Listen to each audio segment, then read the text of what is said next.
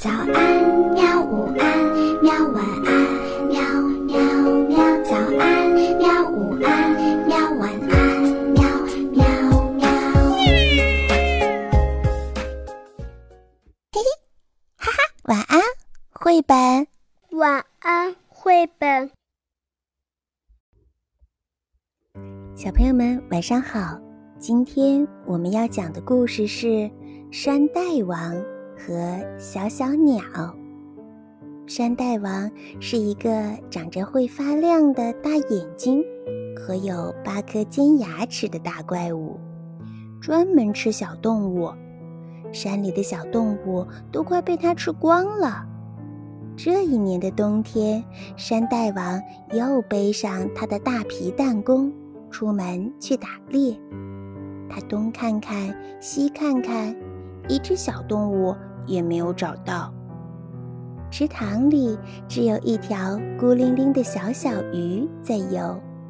小小鱼是那么小，还不够山大王塞牙缝的。嗯，算了算了，你就不吃它了吧。山大王说。树林里只有一只孤零零的小小鸟，小小鸟是那么的小，还不够山大王塞牙缝。嗯，算了算了，就不吃它了吧。山大王说。山大王只好回到他的破屋子。当他把皮弹弓挂到墙上，才发现，唉，肚子真的是好饿呀。他从口袋里摸出了半个干得发硬的面包。山大王最不喜欢吃面包。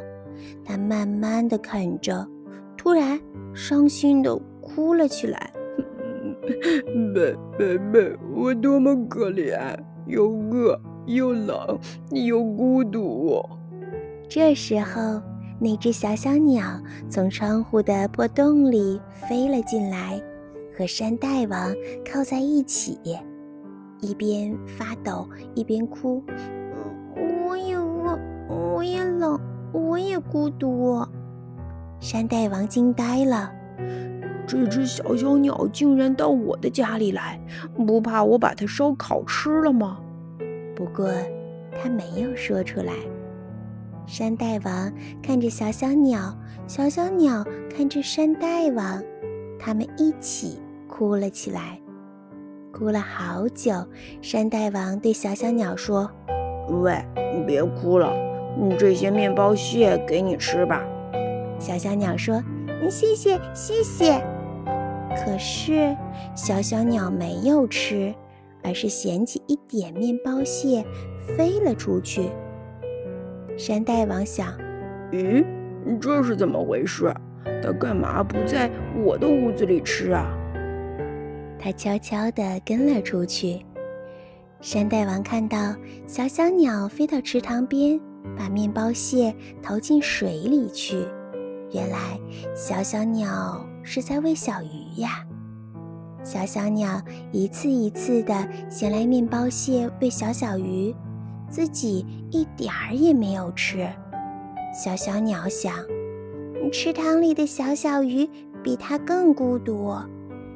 山大王跑回家，拿来一个大盆，把小小鱼接进了盆里。迈开大步跑回家，小小鸟在后边跟着。在家里，山大王对小小鸟和小小鱼说：“请你们在我的破屋子里和我一起过冬天，行吗？”小小鸟和小小鱼说：“行。”山大王高兴得不得了，他先把屋子里的破洞补好，再把炉火生得旺旺的。接着开始烤面包。从今以后，我要和小小鸟、小小鱼一起吃面包。山大王想。